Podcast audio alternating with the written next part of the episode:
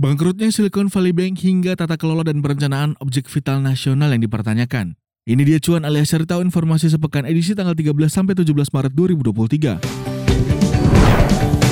Cuan. Cari tahu informasi sepekan.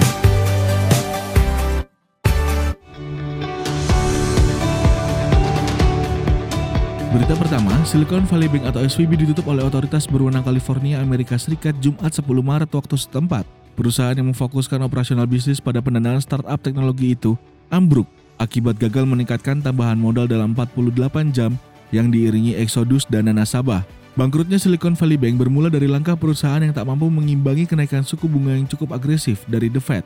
Akibatnya, obligasi yang diterbitkan oleh perusahaan kehilangan harga hingga ratusan miliar dolar AS dan menciptakan kepanikan di kalangan investor. Perusahaan induk SVB Financial Group juga mengumumkan akan mencoba mengumpulkan lebih dari 2 miliar US dollar setelah kerugian signifikan pada portofolio yang dikelola. Itulah yang kemudian mendorong terjadinya penarikan dana secara besar-besaran di SVB dipicu kecemasan kesehatan bank yang rentan. Hal ini membuat Presiden Joko Widodo menyampaikan kekhawatirannya akan situasi ini karena banyak negara menunggu efek domino dari bangkrutnya Silicon Valley Bank. Jokowi juga menegaskan agar setiap pihak untuk waspada dalam kondisi global yang tak pasti. Kita lanjut berita kedua. Perusahaan minyak asal Malaysia, Petronas, mencatatkan kinerja yang moncer pada 2022. Petronas mencatatkan laba pendapatan sebesar 375,3 miliar ringgit Malaysia, naik 51,2 persen atau 127,3 miliar ringgit Malaysia dibandingkan 2021 sebesar 240 miliar ringgit Malaysia. Petronas meraih pendapatan sebesar 83 miliar US dollar dan Petronas mencatatkan laba bersih sebesar 101,6 miliar ringgit Malaysia atau setara 22,6 miliar US dollar. Laba ini naik nyaris dua kali lipat dibandingkan 2021 sebesar 50,9 miliar ringgit Malaysia. Peningkatan kinerja Petronas tak lepas dari dampak harga yang menguntungkan untuk minyak dan peningkatan harga produk. Lalu, bagaimana dengan kinerja perusahaan minyak dalam negeri Pertamina? Sejauh ini Pertamina belum melaporkan kinerja keuangannya baik secara semester maupun tahunan selama 2022. Namun selama 2022, Direktur Utama Pertamina Nika Widiawati mengatakan kontribusi Pertamina ke penerimaan negara mencapai 307,2 triliun rupiah. Berdasarkan laporan keuangan 2021, Pertamina meraih laba bersih atau net profit sebesar 2,05 miliar US dollar atau setara dengan 29,69 triliun rupiah.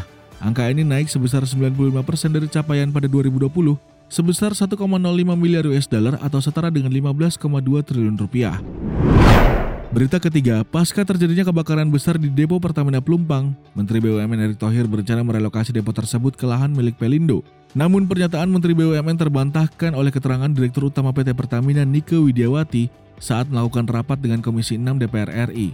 Menurut Nike, Pelumpang tidak hanya ada tangki bahan bakar, tapi juga ada sejumlah fasilitas lain seperti LPG dan pelumas. Sehingga Nike menyatakan normalisasi buffer zone menjadi prioritas utama demi menjaga keselamatan masyarakat, serta proses suplai Pertamina. Terkait lahan milik Pelindo, Nike juga menjelaskan sejak tiga tahun lalu memang Pertamina dan Pelindo telah bekerja sama.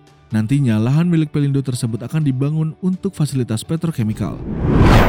Oke sobat bisnis itu dia tadi cuan alias cari tahu informasi sepekan edisi tanggal 13 sampai 17 Maret 2023. Dengar terus podcastnya Bisnis Indonesia lewat platform podcast kesayangan Anda bisa lewat Spotify, Google Podcast ataupun bisa juga lewat Apple Podcast.